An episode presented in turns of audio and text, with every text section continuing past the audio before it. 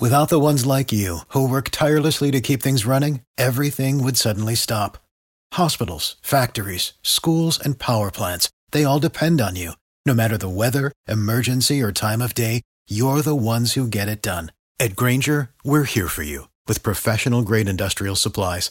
Count on real time product availability and fast delivery. Call clickgrainger.com or just stop by. Grainger for the ones who get it done. Every team, every topic, everywhere. This is Believe. Ooh, welcome back, sports fans, to another so to the Charity Stripe podcast brought to you by the Believe Podcast Network, the number one sports podcast network in Los Angeles. For those listening at home, on the road, in the air, or in the water, do you believe? We have a great show for you guys today. We're giving our NFL draft recap plus a little NBA. So buckle up, tuck it into your waistband because here we go. Three, two, one.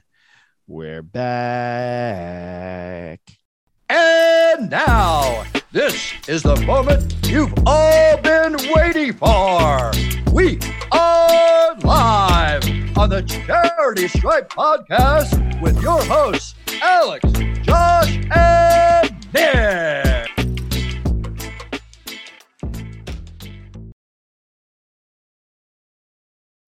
We're back, baby. It's the charity stripe. Hit your free throws because they are free. Sode 440 coming hot at you guys. Then Sode 439. And I'm joined on this one by Alex Tossin Rock, Tosopoulos, Nikki Snacks, Kreider. If you want to hear us talk Texas football, we got a Horns Up Talking Texas podcast. If you want to hear Nikki Snacks talk Padres, he's got the Ring the Bell Pods talk with Heath Bell.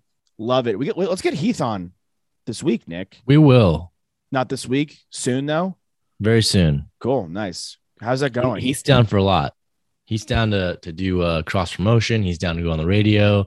He's also down to throw me a live BP, so we can settle this debate that. once and for all. If I can put a ball in play against a major league baseball player, here's I had I is it crazy? This is how obsessed with this debate I am. It was part of my dream. I had a very vivid dream Saturday going into Sunday. Part of my dream was that I was having like like I was getting married, but it was like so vivid. Like I woke up like in shakes. I was like, oh my God. I didn't even know who the girl was. It was really scary. Um, shows you where I am at my life. Then the second dreams. clearly naked literally the uh the uh second part was i had like a vision of not just heath throwing to you nick but Mhm. he had brought back some other like padres players and like Peavy was getting some takes in there and i was like this it would literally be the coolest thing of all time like if jake Peavy threw a pitch at you like threw a pitch at you it'd be awesome. yeah I mean, he knows a lot of those. I mean, of course he does. They're his teammates, but like he still keeps in touch with like Mike Adams, reliever, who he Mhm. played for the Rangers for a bit as well. Scott Linebrink, um, you know, I think Cla Meredith. I mean, just a bunch of old Padres pitchers. But Peavy's one of his boys, and then he's also homies with Nick Hundley, our our homie that we met down at Radio Row for the Super Bowl, who is Mhm. now the assistant GM for the Rangers, former catcher. But um, yeah, excited to see if I can put together some good some good at bats against Heath. I'm I'm gonna make contact. I don't know how often that's gonna be, but I'm gonna make contact. He doesn't throw over at like 86 anymore. Well, we have to we have to Moves. finalize how many how many pitches, right? what's different for him because he how many what's the max pitches he's ever thrown in a game there's no way he's gone over 35 Well, I mean, he he plays in an over 30 adults men baseball league now, and he starts games. He said he pitched four innings the other day, and then went to the outfield and went to first base. Like he just he's like the best player on his team. yeah i mean i would hope so he was a three-time all-star well I, maybe there's other guys it's he because he's in texas now maybe there are other guys down there that are good Well, he said that n- he told the guy when he first joined the team to not tell anyone who he was, and I guess no one knew who he was. Which how do you not know? But okay, anyway. And they were like, they, he was hearing murmurs that they were like, this this guy like he must have played like college ball somewhere, like he he must have like been playing somewhere, like maybe like in the minors at some point, like because he can hit the ball really well. And people were like, no, he actually is a three time All Star um, as a closer. That's insane. It's so ridiculous. I mean, baseball's been great. Uh, Nick Hundley, you mentioned him, the assistant GM, with the way the Rangers season started. He might become the GM very soon. Um, baseball's been awesome, but the NFL draft is one of our favorite times of year, boys. Uh, and if you did anyone make money at our favorite spot for the NFL draft. Did anyone make money at betonline.ag? I did not. The only bet that I placed was Aidan Hutchinson um, being the first overall player taken, and did not happen. I also put money down on Kayvon Thibodeaux being the first overall player taken, and that did not happen as well. Yeah.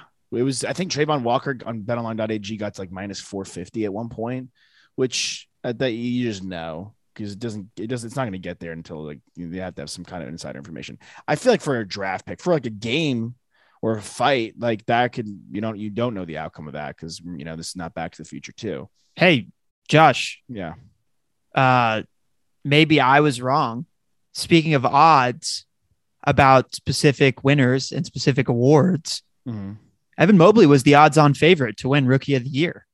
And I think he was over, I think he was over minus 200, maybe over minus 170. And he lost the award to Scottie Barnes, who very deserving, both of them deserving of the award. I think Trem- tremendous rookie class this year in the NBA. But I think that I, I understand why Scottie got it because that team is better. They made the playoffs. Obviously, they're not in the playoffs anymore, but you never know. You never know. So it's it's always worth putting the bet, and I think that's why Nick and I made those bets for the first overall pick for the NFL draft. But if you're looking to make more bets, of course, go to betonline.ag. Uh, you sign up today, you'll get 50% off on your first deposit. Use the uh, there's actually no promo code anymore. It's just just uh just sign up. Just go to Just do betonline.ag and sign up. Just do Yeah. it. Do it. Rum and Coke. Do it. Uh, Be a man. Is it, is it, is it, is rum and Coke? I'm No, getting- Bacardi and Cola. Bacardi and cola. God, it is well, it is rum and coke. Yes. He does it way, but he does it way cooler. The I don't like the maybe I was wrong because I don't necessarily know, and we'll get into the draft in just a hot second. I, I said I picked Barnes to win, but I don't think he should have won. I don't even think he should have come in second, quite honestly. I think it should have been Mobley, Cade. Cade, then him. Yeah. That's that's what I felt it should have been by the end of the year. Yeah, it was more so me just bringing up that sometimes the the odds yeah, on favorite 100%. actually doesn't win. It's crazy. It's like that, that was a shock. That was a shocker for sure. Um, NFL draft, a lot of shocking moments in the NFL draft. I'll start with, I'll go first. I'll give you guys a surprise, and then I'll also say something that wasn't that a big of a surprise. The top ten was pretty much the guys that we thought would go in the top ten. There was not like a lot of. There was no like, whoa, like I can't believe so and so took so and so. It was pretty like outside of like after the Jags took Travon Walker, like you the, the Lions turned it in right away when Hutchinson. Then it got to Derek Stingley Jr., who obviously there was murmurs that he was going to slip to the teens, but by the time we did our mock with Tracy Sandler, shout out to her uh, and Joe DeLeon of Believe in Joe DeLeon podcast. Derek Stingley Jr. went third in that draft, and we were all very much in agreement that, that would be a good pick. So he went there. Sauce going fourth. We thought maybe a tackle, but obviously Sauce was someone someone that had been mentioned there. Then it went Kayvon Thibodeaux, which unbelievable. Ekwonu, Evan Neal, London, and and then it went uh, Charles Cross, and then it went you know Garrett Wilson. I mean, all those picks were pretty reasonable. Then it got crazy, which to me the craziest moment, at least, and this is considering Hollywood Brown being traded, we didn't even have any under. There was no murmurs of that. The AJ Brown thing, understandable, but the craziest move in the whole thing, at least the first round, of all the trades, was the Lions going from 32 to 12 we all thought it was going to be Malik Willis, who not only didn't go there, doesn't go in the first or second round, goes in the third round to the Titans, which I thought was a very good pick by them. And they get Jameson Williams, a guy that Nick, you've been a little mum on it, but Toss and I have thought he was the best receiver in the class. Nick, you I, you you you hit on Deebo like no other. Who did Well, no, you, no, I, I, I've, I think he's a great receiver. I still do. Yeah. I, I was just saying for the Chargers, I don't want them to draft wide receiver. A lot of people were mocking the Chargers to draft either him or Olave. And for me, I, I didn't want that to happen. I mean, Mhm. they've got Mike Williams and Keenan Allen and Josh Palmer, who's pretty efficient, and Jalen Guyton. So for me, I still think Jameson Williams is a great talent. I think he's better than Henry Ruggs. You know, I think he's better than some of the guys that got drafted last year. I mean, I, he's going to be a solid player for that team. Where Yeah, do you I want what to do, the Chargers. the rest of the guys in this class? He's I think for Josh and I, at least right now, he's the top of the class. Is is he that for you, or are there other guys that you? yeah, would that's lean what I was getting at. I was think for me, curious. Garrett Wilson's number one. Okay. Okay. So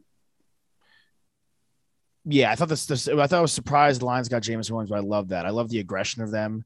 Um, and they didn't really give they swapped first, they swapped seconds, and then they picked up a third, and then the Vikings picked up a third. I thought the Vikings, although it wasn't for a quote unquote quarterback, could have gotten a little bit more, uh, especially from an in division rival. Um, but when the Falcons took Drake London, Nick, because Garrett Wilson's your number one, and obviously we love Jameson Williams, was that a bit of like a hmm, I don't know if I would have necessarily done that. And they also have uh, Kyle Pitts. They're not like the same player, obviously, but they're both sizable guys. And they Yeah, trade I mean, they they got Auden Tate and they also have Cordero Patterson. So they have a lot of size in their Mhm. weaponry on the offensive side. But go ahead, Nick. Yeah, I think probably comes down to just being a scheme fit for them. And, you know, a lot of it comes down to how much they like the player during these interviews and during these these pro days when they get to have one-on-ones with these players. Cause it's not just their athletic ability, but it's also the man, you know, that's sitting across from them. And they need to see that this person has the mental makeup of an NFL player and eventually a team leader that they want to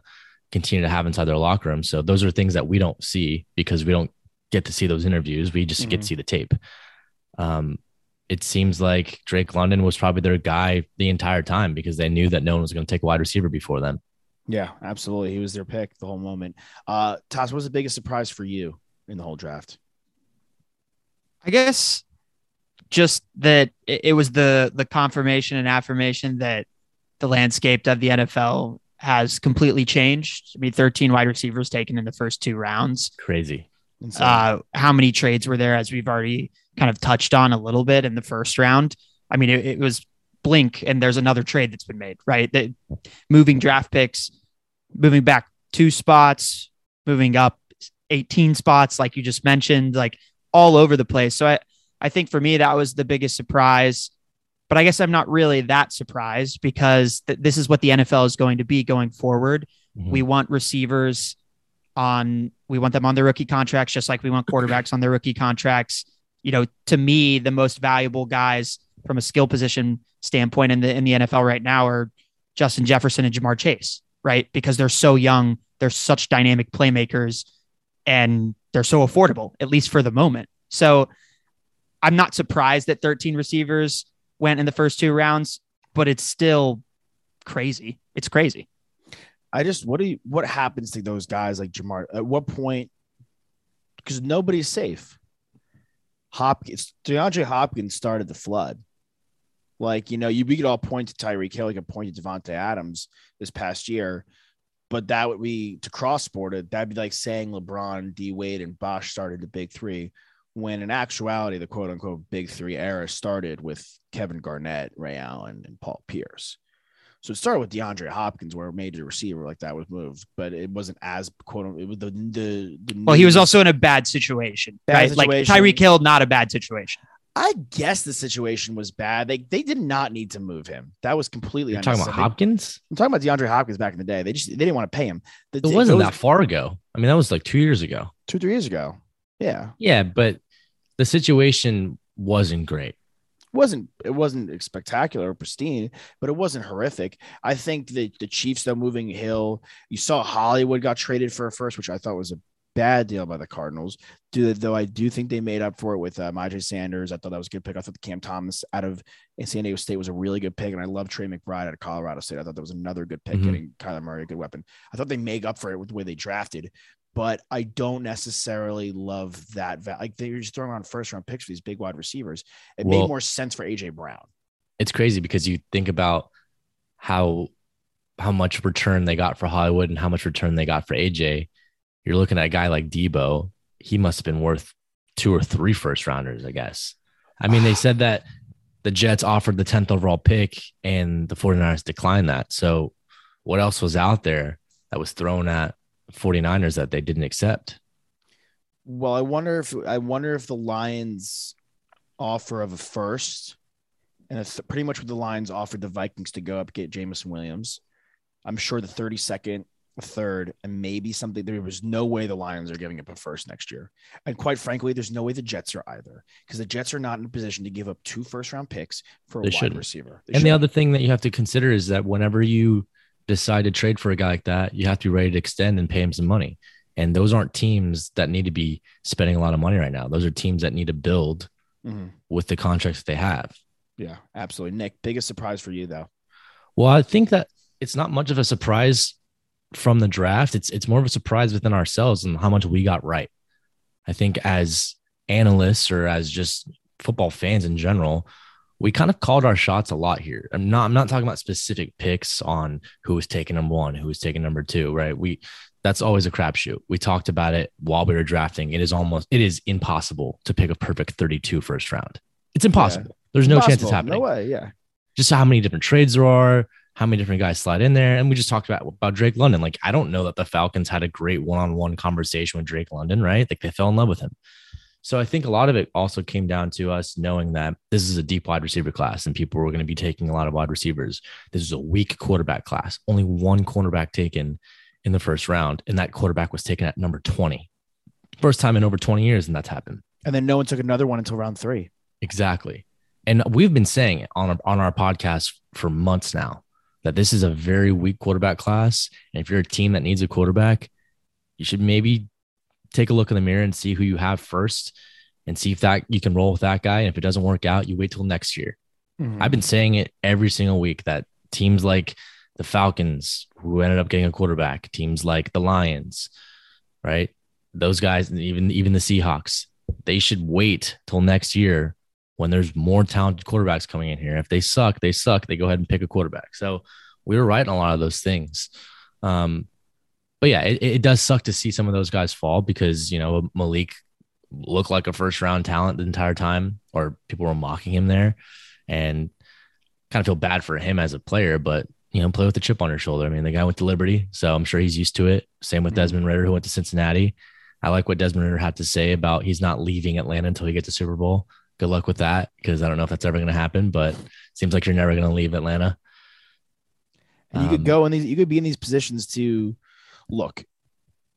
Just because there's only 32 starting spots in the NFL, mm-hmm. it's one of the hardest jobs in the world to get. As a starting quarterback in the NFL, like a real starting quarterback. But there are a guy, Colt McCoy was a third round pick, and Colt McCoy is still in the NFL and he's making good money and he's an elite backup. He's a guy you want in your locker room every season. And that's what some of these guys may be. Desmond Ridder may be a backup in Atlanta for a long time, and that's okay. He may get a shot at the start. I think he's. I think he very well could get a shot to start. I mean, the the crazy thing as to what Nick's talking about is that there was only one quarterback taken in the first round, and we know that next year's draft class, talent wise, from a quarterback standpoint, is much more impressive.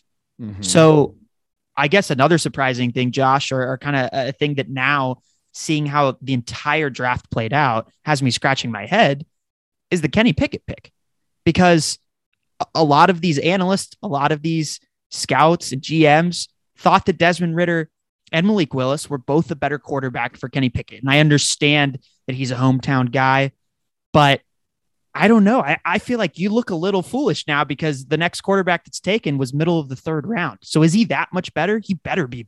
He better be that much better than those guys. Because if he's not, you, you've wasted a pick amongst other guys who are very talented. Well, it's yes. You, eh, we the, the thing that we I'm curious, and the question I would have based off of that is who did they feel was breathing down their neck that they had to take him? Because they must have felt that they couldn't wait. Right. Because they would have. I'm with you. Mm-hmm. I'm sure they, if they felt they could have waited, they would have waited. Because there was talented guys that were at pick 20. Think about all the talent that's still on the board. Think and about a also, guy. They also took two wide receivers in this draft after that Kenny Pickett trade or, or uh, Kenny Pickett pick. So yeah. Let's just say that they don't take him. Let's say they wait till they're 52 overall or they're 84 overall, which they probably still would have been there. They could have got a better wide receiver. I mean, George Pickens isn't a bad wide receiver, but there is some some talented guys that they could have gotten at pick 20. Yeah, I mean the wide receiver is the issue with the I will say the issue with the wide receiver thing is this.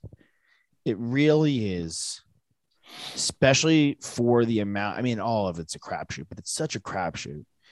Like Ruggs going ahead of Judy and and and CeeDee and Jefferson and Reagor going ahead of Jefferson and a bunch of those guys going ahead of Tee Higgins that season. I mean, that class is great. I mean, like, you know, the, the Patriots took this guy Thornton out of Baylor who ran a 428, and he's just, it's like, I mean, he's been, it's an athletic pick, and that's what they're doing these days in New England. You know, they have a whole new system to score based off athleticism. That's why they take, that's why they took uh, Strange so early. The guard, because he was one of the highest scoring on that and on their on their scoring system for athleticism. He's like the seventh highest scoring guard since like the 80s. So that's why they went with him there. Whether it was a reach or not, that was the guy they wanted. But it's such a crapshoot. I mean, Toss, you were saying we were sitting there and watching the draft, and you go, Mechie was like the top guy a year ago in the story. Justyn Ross went undrafted. Yeah.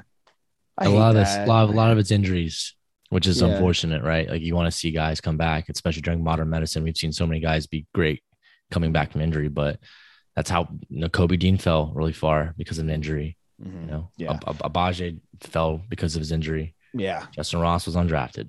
Yeah.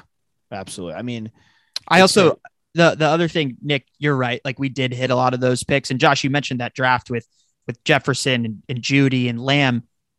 Go back and, and listen to the tape on us, and, and there are other guys out there that watch more film than we do, and they were also. I feel like general consensus was that Ruggs wasn't necessarily the guy out of all those those guys. He couldn't do quite as much as Judy and Lamb could, and we were saying that. Josh, I know you were quite high on Ruggs at the time just because of how fast he was, but those other two guys we really hyped up in that draft episode that we had done and, and prior to the draft after watching college football. Same thing with Jefferson. I mean, everyone was up in arms when Reagor got picked before Jefferson. They were like, what are you doing? made So- no sense. I, I think that like we have good intuition about this. And we being us on the charity stripe, us, the collective media, like generally has pretty good intuition about which guys are going to pan out. And I'd also just like to say, like, it's getting much, much easier to pick who's going to pan out because so many of these guys are tremendously talented. They have the speed, they have the vertical, they have the catchability. Like, it is getting really difficult. And it's not just in the NFL, it's in a lot of sports to determine who's going to be good versus who's going to be elite, who's going to be an all pro in the NFL standards. Like, that's what gets really, really difficult. That's Mhm. a great. And it's also look, here's the deal. I in that give you just on that draft class because it's such an elite draft class for wide receivers with or without Ruggs. I was Judy was my favorite, followed by Lamb, followed by probably Ruggs and Jefferson. But what I liked about Ruggs was his speed and way he could change the game. I thought it was very similar to Tyreek Hill. And if Ruggs didn't commit that horrific crime, he was fine. He was having a fine season. Like he's a good, he's a valued player. But that's the difference, like you're talking about, between good, great, all pro. And I think there's going to be guys in this draft class who are all pros. And I'll kick it off with a team of the draft that I loved. And I think that the winner overall, and I, would, I'm curious if you guys disagree of this draft because I think they got a couple potential guys who might. If I, I wouldn't be shocked if they're all pros in the future. It's the Baltimore Ravens. I thought the Baltimore Ravens absolutely came in here, let the board fall to them, made a great deal with the Cardinals. Linderbaum was the top center in the class. They went and they got him. They for they formed it. They made the interior of that defense more formidable. Kyle Hamilton was a top five talent, but because he plays a safety position, he dropped in the dropped in the draft. And they sat there at 14, didn't move up or down, and they just took the best player available. Yep. They signed Marcus Williams to a five-year, $70 million deal, but they took the best player available. Ojabo was a top 15 talent before he tore, tore his Achilles, nabbed him in the second round. Travis Jones out of UConn, the defensive tackle. Like that was a guy that a lot of people really loved in the interior. He was fantastic, you know, in college at UConn. They got him in the second round. They made six fourth round picks. Their fourth round, they picked really, really, really well. Charlie Mhm. Kolar, tight end, Iowa Guy that- State. Guy that ate us alive, ate Yep. the Texas Longhorns alive. Also, Jalen Armour Davis is a very good defensive back. Mhm. I Yeah, mean, I- uh, uh, he just plays playing on a team where there was a lot of defensive talent, and a lot of times you can kind of get swallowed and hidden. But that guy's he's a tremendous DB, and Ojabo, like you already mentioned, like yes, he gets hurt, but how much of how much of uh the Hutchinson is Ojabo doing work as well, right? Like we've talked about it time and time again. You open up other guys by being an elite player. And I, I just I couldn't agree with you more, Josh. I think that a Ravens team who we already liked when you're a division rival and you're just looking at their draft and you're like, this is scary. What they're putting together is scary. And Mhm. and I, I'm not questioning any of the picks that they made because they're not necessarily filling a need. They're just getting good players, which Mhm. You got to respect. And Hamilton, Lind, like Linderbaum, of course, positionally both number one. Um, when you're getting the best position of guys that have to be on the football field, how can you not tip your cap to that? Yeah. There's always a center playing. There's always a safety playing. Like that. It's not a. It's not a slot corner who's on and off the field. Like it's Right. different. They're my winner as well. I think I think we all are in agreement there. I think everybody in the media agrees on that. I mean, they really just if you look at it, they got four guys who could have gone in the top top first round or top sorry, the first round. I mean, hmm. Kyle Hamilton we mentioned, I mean, could have been a top 5 pick. Linderbaum was going to be in the first round. If Abajo doesn't get hurt, he's a top 10 pick. Travis Jones, a lot of people had him going in the mid 20s. Yeah, and I was So wrong. they got four first round picks really, and they just really top to bottom put together a great draft. And you've mentioned it a bunch, Josh. Every what was it last what three Super Bowls? A More. team under 500 has made it the next year. more since the Panthers since we were in college, dude. Since we were juniors in college. So I mean, this team finished under 500, and they still have the solid weapons they had last year, minus Hollywood Brown. But Lamar's healthy. Yeah, You know, J.K. Dobbins has come back healthy. They've got an amazing coach in Harbaugh. They're Yeah. not going to be bad at all. And this draft really just helps them solidify their spot. And you look at the Steelers, who are kind of in rebuild mode now with no Ben Roethlisberger. And yes, the Browns address a need getting Deshaun, but how many games is he going to play? We still don't know. Mhm. Yeah. It's, it's kind of up in the air. The Yeah, Bengals, of course, you know, are, are the guys who were in the Super Bowl last year, but we'll see what happens. I just here's the deal. Yes, because the Ravens before Lamar went out were eight and three and first in the AFC. So it's not like they were a sub 500 team, like a real- sub 500. This is a major asterisk to that point that I make, you know, that stat line since 2015. Steelers complete rebuild mode. We'll see how they do this year. I'm not anticipating them, you know, picking outside of the top 15 with the rookie quarterback or Trubisky under the helm. And it's nothing really against their team because they have so many good defensive players. TJ Watt, obviously, defensive player of the year. Minkah Fitzpatrick. Um, I thought they drafted pretty solidly, actually. Um, but there's so many good teams in the AFC. The AFC is so tough itself that it's just, you know, especially that division. Like Deshaun, we'll see what happens with the Browns. But that's major look. That's also a big reason they probably haven't traded Baker yet either. They don't know what's going to happen. He could be Deshaun Watson could be suspended for eight games. They may need Baker Mayfield to play. That may matter. And then there's a situation of the Bengals who, yes, I mean, look, they won the AFC last year. I still think they hit a little bit above their pay grade, but Burrow gets another year better. Chase gets another year better. Obviously, Higgins, and they add three offensive linemen who are going to start for them in free agency. So they're going to be right back in it. They just And- drafted a bunch of defensive players, and that's Yeah. what they needed to do. Yeah, and they did well. So it's going to be a very tough division, but I love what the Ravens did on so many levels. And I, the stat correction to me, Travis Jones was their third round pick. Uh, they took the tackle, that massive tackle from Minnesota uh, in the fourth round, who was a guy people were saying could be like a mid third round, late second round pick. Then there was a situation of how the Hollywood Brown situation, they traded him and opposite of what the Titans did, Titans trade AJ Brown and then draft Treylon Burks, a guy who that, that was like the pro comp. The Ravens go against the grain. They go against the grain of the whole draft, really. The Ravens don't really move up to get anybody. In fact, they traded back at one point from 23 to 25 so the Bills can go up and get Kaiir Elam, who had one of the best moments in the in the call when he called the Buffalo Bills owner. He was just telling him to put the playbook on the plane, and that's a guy that's a winner or that's a guy that wants to be there. That's a guy that understands where he got drafted. He understands that getting playing time in Buffalo because that's a championship team is not going to be super easy. He wants to see the field. That's a team that can contend and can win a Super Bowl, and he wants to be a major part of that. Similar to how Antoine Winfield Jr. as a defensive back was a major part of the Tampa Bay Buccaneers winning the Super Bowl his rookie year. And there, I think the Ravens going against the grain of what the trends were in the draft, not taking a wide receiver, taking the best player available, moving back, not moving up. I thought that was really smart, and I respect their whole draft strategy. Not even Well, just the guys they picked. Winning in the NFL is not about doing everything at a B minus level, right? You have to do specific things at an elite A plus level mm-hmm. and know the identity of your team. So it, there's there's no question why they took two tight ends in the fourth round. In case Charlie Kolar doesn't work, they got Isaiah Likely from Coastal Carolina, right? Like we already talked about it. They're a defensive minded team, so they tried to bolster that defense. They're going to run two tight end sets. They already have Mark Andrews. Mhm. Hollywood Brown dropped a lot of catches for them last year. Yeah, he he was much better, and I think he took a step forward. But Rashod Bateman, when he was playing, looked to be a number one wide receiver caliber type player with his size, his speed, his hands. I, I wouldn't be worried that they lost Hollywood Brown. If you were a Ravens fan, I wouldn't be worried. There's also there's also unrestricted free agent wide receivers, They- veteran guys who they could go sign. They Absolutely. they've been very deep at that position for a long time, whether everyone knows it or not. Devin Duvernay is going to produce our Texas boy.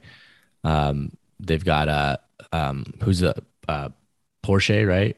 Proche, I think he's left out in Baltimore, or do they have him? I'll double check you. I could be wrong. But Bateman's great. I've been high on Bateman for a while too. If you go listen back to to the uh the old draft episodes, that's been my guy for a while. Um, another team though that I think really crushed it, and it's hard not to crush it when you have three first round draft picks, but the Jets. I think they really got better. Um, a team that's rebuilding, of course, but these are all people and players that can really turn this franchise around. You know, with a young quarterback and and Zach Wilson, you got him a weapon in Garrett Wilson, and adding a running back like Breece Hall is is something they needed to do. And Jermaine Johnson falling to them at 26 overall, also great.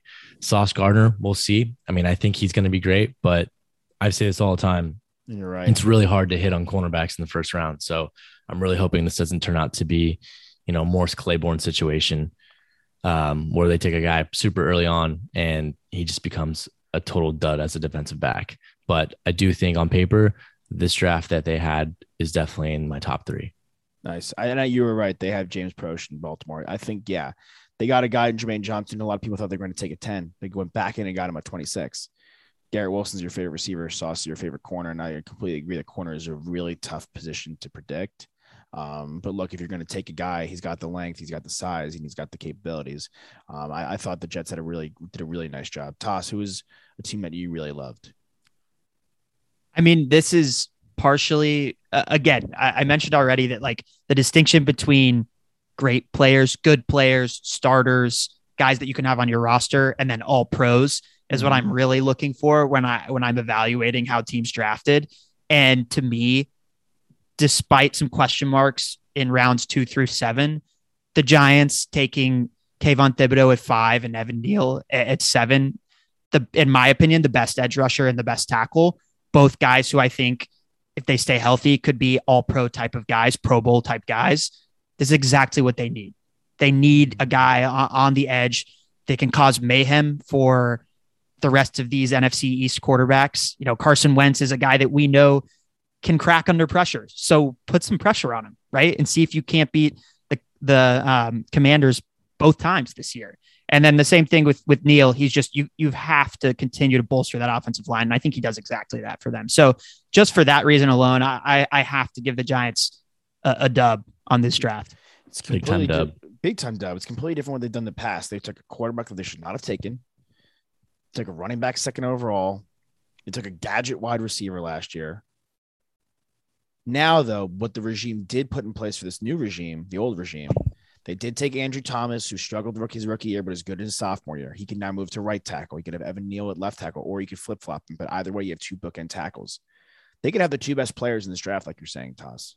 And I wouldn't be shocked. And at the end of the day, you can't lose a draft like that. I think both New York teams crush it. I'll shout the Chiefs and the Texans because I thought both those teams did a really good job. I was gonna, I was going to say the Texans. I, I like what they did too. Yeah, I am yeah. going to shout out my team, the Chargers. I really do think they did a great job on this draft. Zion Johnson was great. Josh, you were high on him. You wanted the Pats to take oh, him. Oh yeah, it was a great pick. Really smart, really great physical guard. He can actually play anywhere on the offensive line, but he's probably going to end up playing guard um, out of Boston College. And I've just watched a few interviews with him, and he's just a whiz kid. Honestly, he's got like a computer science degree. Um, he's just he's phenomenal. But also JT Woods out of Baylor, the safety. He's allowed one touchdown since 2020. That's crazy. I mean, that's that's the guy that I think is really going to help the secondary, put him on the opposite side of Derwin James, and then Isaiah Spiller, the running back out of Texas A&M. about to say, If that- I that- that. I wanted him the entire time, and I don't know how how early he was going to be taken. He has a couple of injury histories, but you needed a guy to help out Austin Ekeler because let's be honest, Austin Ekeler knows he's not an every down back, right? And He we can make our him the number one back, but he he says like he said on our show that he's a smaller guy. You know, he needs a little bit less of a workload, and Isaiah is the perfect bruiser to put next to him. Mhm. Yeah, He can I- catch he can catch also- passes really well too.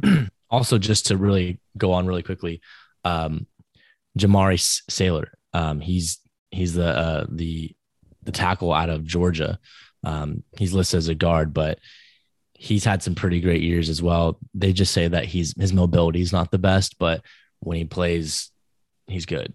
Yeah, and I think the biggest boomer. I think you guys did a great job. I think the Isaiah Spiller pick was excellent to sit there and wait for that. I would the the Seahawks were the are this last team I'll throw out as a sleeper team. They have a great. They have a very sneaky draft. It's a very boomer bust draft, but I thought they took some guys that can be really good, or this could be a draft that's going to stink on ice. We'll Hey, at least we knew who their first round pick was this year. That's a win. That's a win for them. yeah, it's Jo- a big one for them. Josh, Uh, who was uh who was one guy that the the Pats took that you liked or that you think could pan out? I think that Strange is going to be a Hall of Famer. There's no doubt in my mind after we made that. Pick. Cole's No- range. Yeah, no one, no one. I love that video. I love that video of uh, um, McVay and the GM sitting there while they're getting interviewed at a press conference. They're like, "Oh my gosh, Strange just went."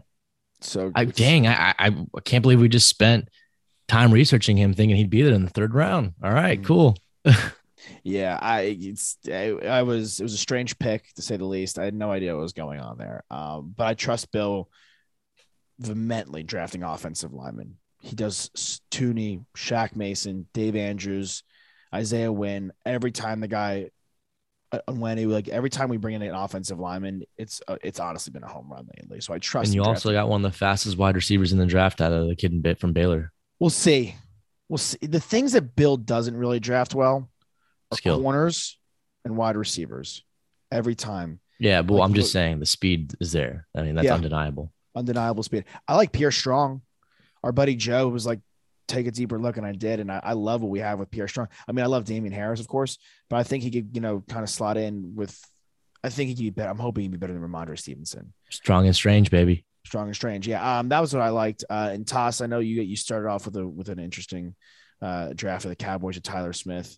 Um, but how do you guys? What was a pick that you really liked? So there was one guy that you guys took that I thought was dope. Yeah, I mean, I I gotta like just just gotta trust your your ownership in in GM when they take a guy like Tyler Smith. But I think that a lot of like real football nuts actually like him a lot as a prospect. He's just he's a project, right? Like it's not going to be this year where he is looking like an excellent tackle, but he's huge. He's absolute. He's a behemoth of a man.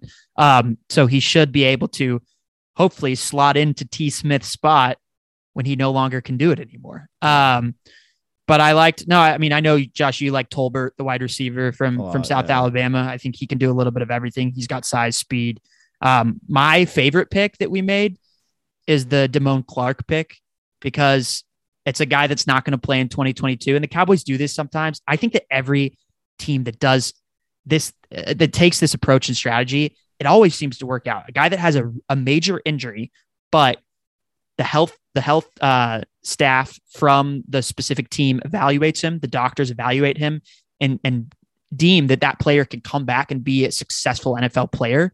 He's not going to play at all in 2022, but he's an inside linebacker, very talented. Went to LSU. Obviously, a lot of good linebackers come out of that school and, and the SEC just in general. But next year, when he comes back, I think it's going to be a Jaylon Smith situation where we have a starting linebacker next year, and we drafted him in the fifth round this year. And it- it's one of those situations where I'll always take that, as opposed to a, I'll take a flyer on a guy that I know is good when he's healthy, versus a guy that played at a small mid major or an FCS who I have no idea if he can ever, he's not going to get bigger or faster. So I, I don't know if he'll ever step into an NFL starting spot. Yeah, I thought it was a great pick. I mean, a very under the radar pick, a guy who I'm curious to see where he, it's an inside linebacker. So those guys generally don't go as high unless they're absolutely out of this world. Right. Um, but I'm curious to see where he would have gone had he not had the spinal fusion uh, surgery. But I think he has a really sneaky pick, and they've done that before in the past. And you always trust the Cowboys with offensive line because, like the Patriots, they hit all the time. Um, before we go to NBA, we quick little NBA hit. Uh, who's gonna have the first pick next year? We did it on our YouTube live show, but after seeing how the dust settled, Nick, who's gonna have the first pick in the draft in 2023? Oof, man. Um, it's tough. I, I mean, you also just have to consider the other teams in the division, and uh, I I think the Seahawks might do it. Honestly, Wow. they didn't they didn't go and get a quarterback, and they're saying Geno Smith is leading the race right now against Drew Lock. So if they don't go off and get a quarterback, whether that's Baker Mayfield or anybody, I don't think they can be very good at all next year, and they may end up trading DK Metcalf for some draft capital. Um, so I'm gonna go with them. Mm. I, I think that they're going to be in the top five. I can't put them one. I'll, I'm a I'm a coin flip between Carolina and Chicago. I don't think Chicago did enough to help Fields necessarily. I like the guys they took in the defensive backfield, but I don't necessarily know if that was an area of need. I would have loved to see them help Fields a bit more. And then I think Carolina is just in no man's land. I also would not be shocked if Jacksonville was picking for the third year in a row. That that would be that was my pick on the mock, and I think I'm going to stick with it, especially because you know I have a little bit of stock on Davis Mills Island, and uh, you know it's it's it's a small island, but I've got a you know a little hut there, so Texans are going to be better than Jacksonville. yeah, I I I think so. They have more direction, in my opinion. Shocker here. I don't know if the Texans are going to be picking in the top 10. Uh, any any guys that were taken that are serious head scratchers for the two of you before we move on to NBA? Um, or you're just like, what were you doing? Because I, I feel like Yeah. we've we've mentioned already that it doesn't happen as much as it used to. I don't really love the Dotson pick. I like that the Commanders moved back to get him, but I thought they could have moved back further and get Dotson. I think they got scared and got you know that, if that's your guy. That's your guy. And Dotson could be great, but and you, the Commanders needed a wide receiver, but I, I do think that Washington jumped the gun. I think Treylon Burks is a better prospect than Dotson, and I don't really love taking him at 16 ahead of Treylon Burks. Yeah. think that was a No, nothing for me was too crazy. Um, the, the one thing I will say is I thought Matt uh, Araiza would be the first punter taken, and he wasn't. Uh, the punter out of Penn State got taken by the Ravens, but Matt Araiza has been on everyone's radar as the best punter in all of college football. So he'll uh, have a little chip on his shoulder playing in the NFL this year. Mhm. What um but the only thing that really and I hate to get like nitpicky over a third round pick, but the 49ers taking Tyrion Davis Price and and picking uh, you know, if anyone's listened to our our horns up show with Quan Cosby, uh, they know that we don't like Brock Purdy. They picked him as Mr. Irrelevant, and I have been just like a hawk looking at all of the uh, undrafted free agents that have been signed. So many of those guys are better than Brock Purdy, and you you have Trey Lance. You don't need a quarterback. You don't need a You force. still, you still have Garoppolo too. Right? Like, why are you why are you doing this? Like, there are guys that were actually like legitimate that could end up being NFL starters. You know he'll never be an NFL starter. Like, what are you doing?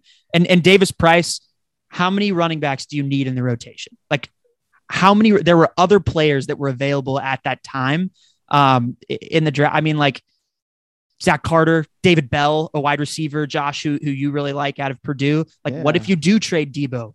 Like, it, it- just to have another wide receiver flyer that you could have on your team as opposed to a running back. Like, they've got like six on their roster right now. So many running backs, and also like take Justyn Ross, the last Mr. Relevant pick at that point. Right. Where was he? Like, just someone take him. It made no sense. Um, but yeah, I thought the draft was a lot of fun. It was really great. Uh, quick on the NBA. Quick. Here's what happens. Well, and I, I knew this was going to happen. The Celtics, man, I knew this. before we before we talk about the Celtics, I think part of the reason why the Celtics struggled uh, is because they weren't wearing the right threads, Josh. That's and true. You know, they, I really like their black uniforms that they rock. Those are those are really nice threads. And and and you know, another company, a clothing company that I absolutely love is ten thousand because they make the highest quality, best fitting, and most comfortable training shorts that I have ever worn. Uh, you know, I've been wearing their seven inch interval short and their versatile uh the shirt. I have like a kind of like a puke green version of it. Uh, but it's so comfortable. It's great to to work out in. Nick, I know you like their shorts as well. Have you been just hitting the gym big time in them? That was that color was just such a great, vivid picture you painted for me.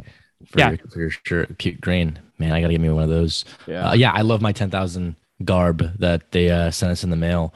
Really high level stuff. You know, I'm a I'm an avid shopper at Lululemon, and this really goes tit for tat and uh, can can yeah, it, it can get in the ring with Lulu, and they can brawl. Um, the shorts are really comfortable, really breathable. Um, can wear them out, going to the grocery store. You can even wear them on the beach if you want to work out. Um, and the shirts, man, those are great. They uh, they feel nice, sweat resistant, water resistant. Feels good. Yeah, Yeah. And, and the great thing, I mean, you mentioned Lululemon, and the reason why 10,000 is so much better, not only is the, the quality of the product better, but they're also offering our listeners 15% off your first purchase. So go They to are. 10,000.com slash stripe. S T R I P, to receive 15% off your purchase. It's 10,000.com slash stripe, S T R I P E. Boom. Love it. Love it. Love it and list it. Uh real quick, NBA, if I may. I love the the the Warriors Grizzlies series. It's gonna be great. Tonight we'll see Sixers versus Miami. No JoJo, probably to game three. Toss your Mavs, go to Phoenix. I think you can sneak it. I think you can do it. I think it's possible. I think the Grizzlies are going to get bounced by the Warriors, especially after losing game one in Memphis. But I think they're going to put up a great fight and it's going to be an awesome series. The whole After thing. Draymond, after Draymond got ejected for yeah. what should not have been a flagrant two, but Yes, agreed. He's he recorded the podcast like right after. It's hilarious. The thing with I want to just touch on the Celtics mainly. My team, it's the biggest. It was the most surprising quote unquote mo- motion of the day for what people were predicting, and this is what happens. Middleton goes down.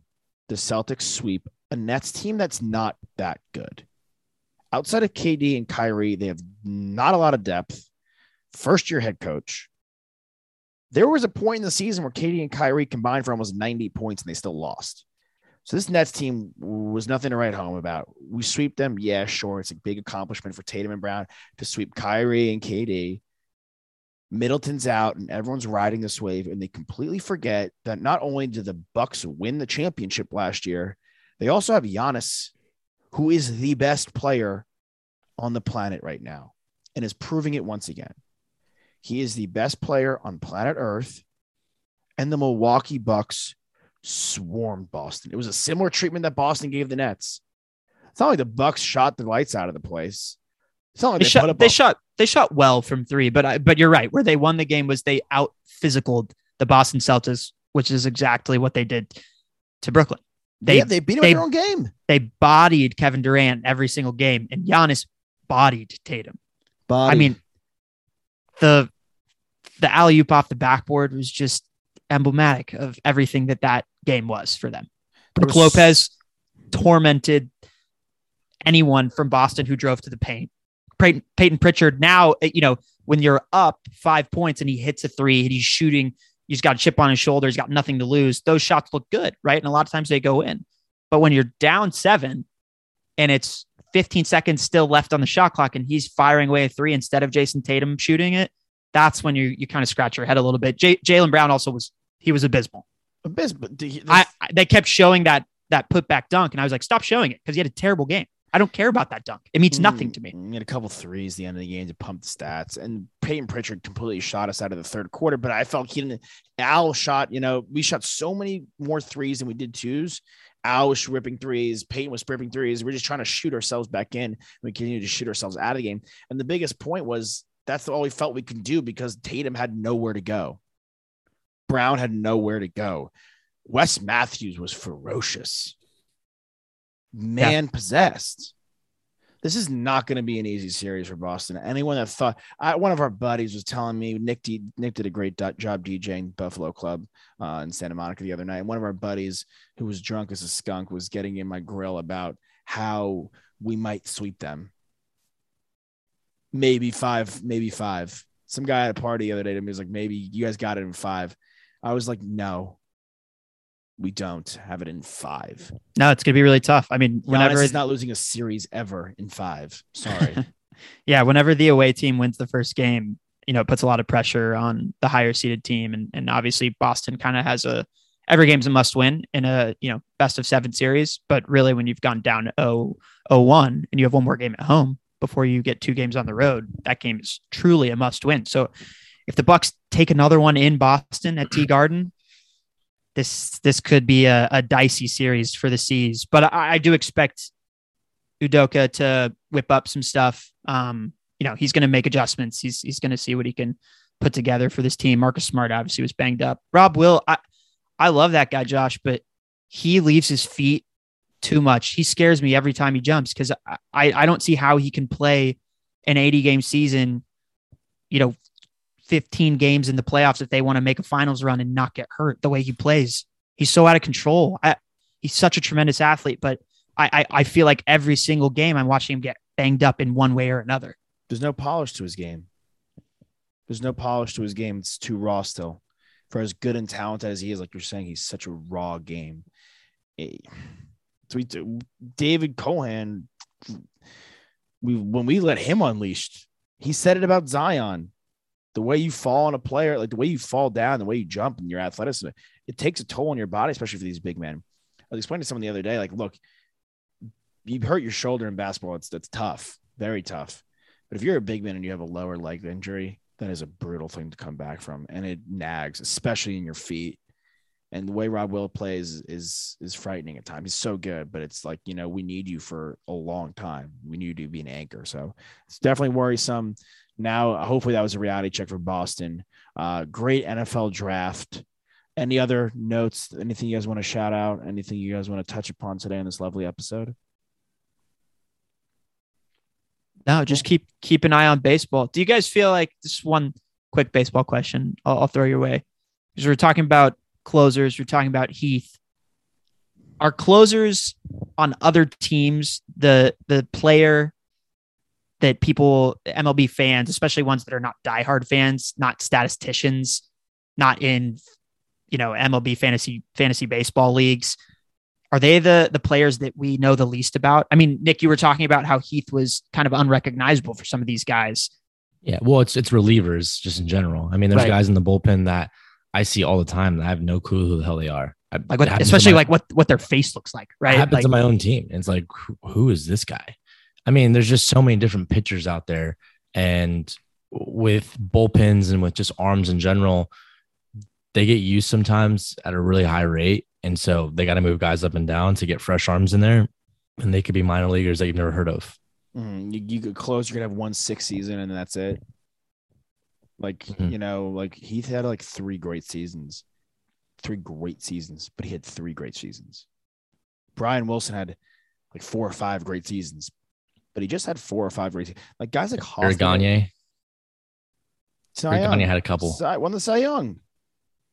K Rod, K Rod, K Rod was a bit of a better, little longer, bit- little longer stay. Yeah. But Hoff guys like Hoffman and Mo and Kimbrel are like and Kenley Jansen are just not a dime a dozen, to be honest. And I, I have a mm-hmm. and for me to even throw Kenley in, in with those three, and for me to even throw Kimbrel in with those two, and from even throw to Hoff in with that one, like Mo is like the, literally the Jerry Rice of baseball. it's Mariano it's Mo and Hoffman. Those are the two. It's Mo, Hoffman, and then I think Kimbrel's getting in. We'll, we'll see how he finishes, but he's Your boy, in the your mix. boy Pappleby was pretty good too. but like how for how long? Keith Foulke for like how long? Those guys, like Nick's saying, these guys like it's tough to keep throwing that hard for that long. Chapman, Is Isringhausen? Chap- yeah, Chapman's in the mix. Chapman, Wagner. yeah, Yeah, B Wag. Yeah, yeah, was great. He was great. He was really awesome. God, is there anything better than just sitting around naming baseball players? Absolutely. Well, not. it's fun. it's the best. That's I mean that's the old Harmon Killebrew game that we used to play. yeah, And then we came to LA and we were the only ones that knew baseball, so couldn't really play that game anymore. you have to open it up to just any famous person. Yeah. Fans out there, Jack both feet bounce. We're gonna full count with that puck at that puttage PKs because the free hinge free throws. Why, guys? because they are free. Because they're free. We out show. We love you. You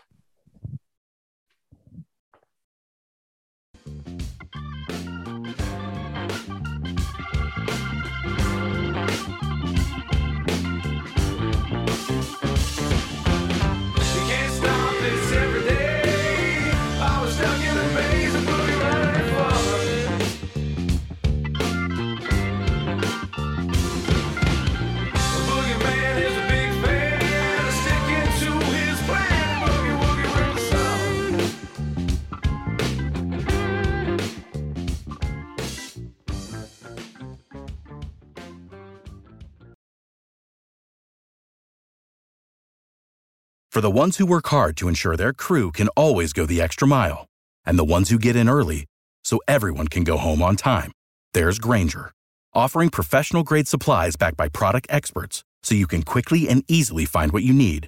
Plus, you can count on access to a committed team ready to go the extra mile for you. Call, clickgrainger.com, or just stop by. Grainger, for the ones who get it done.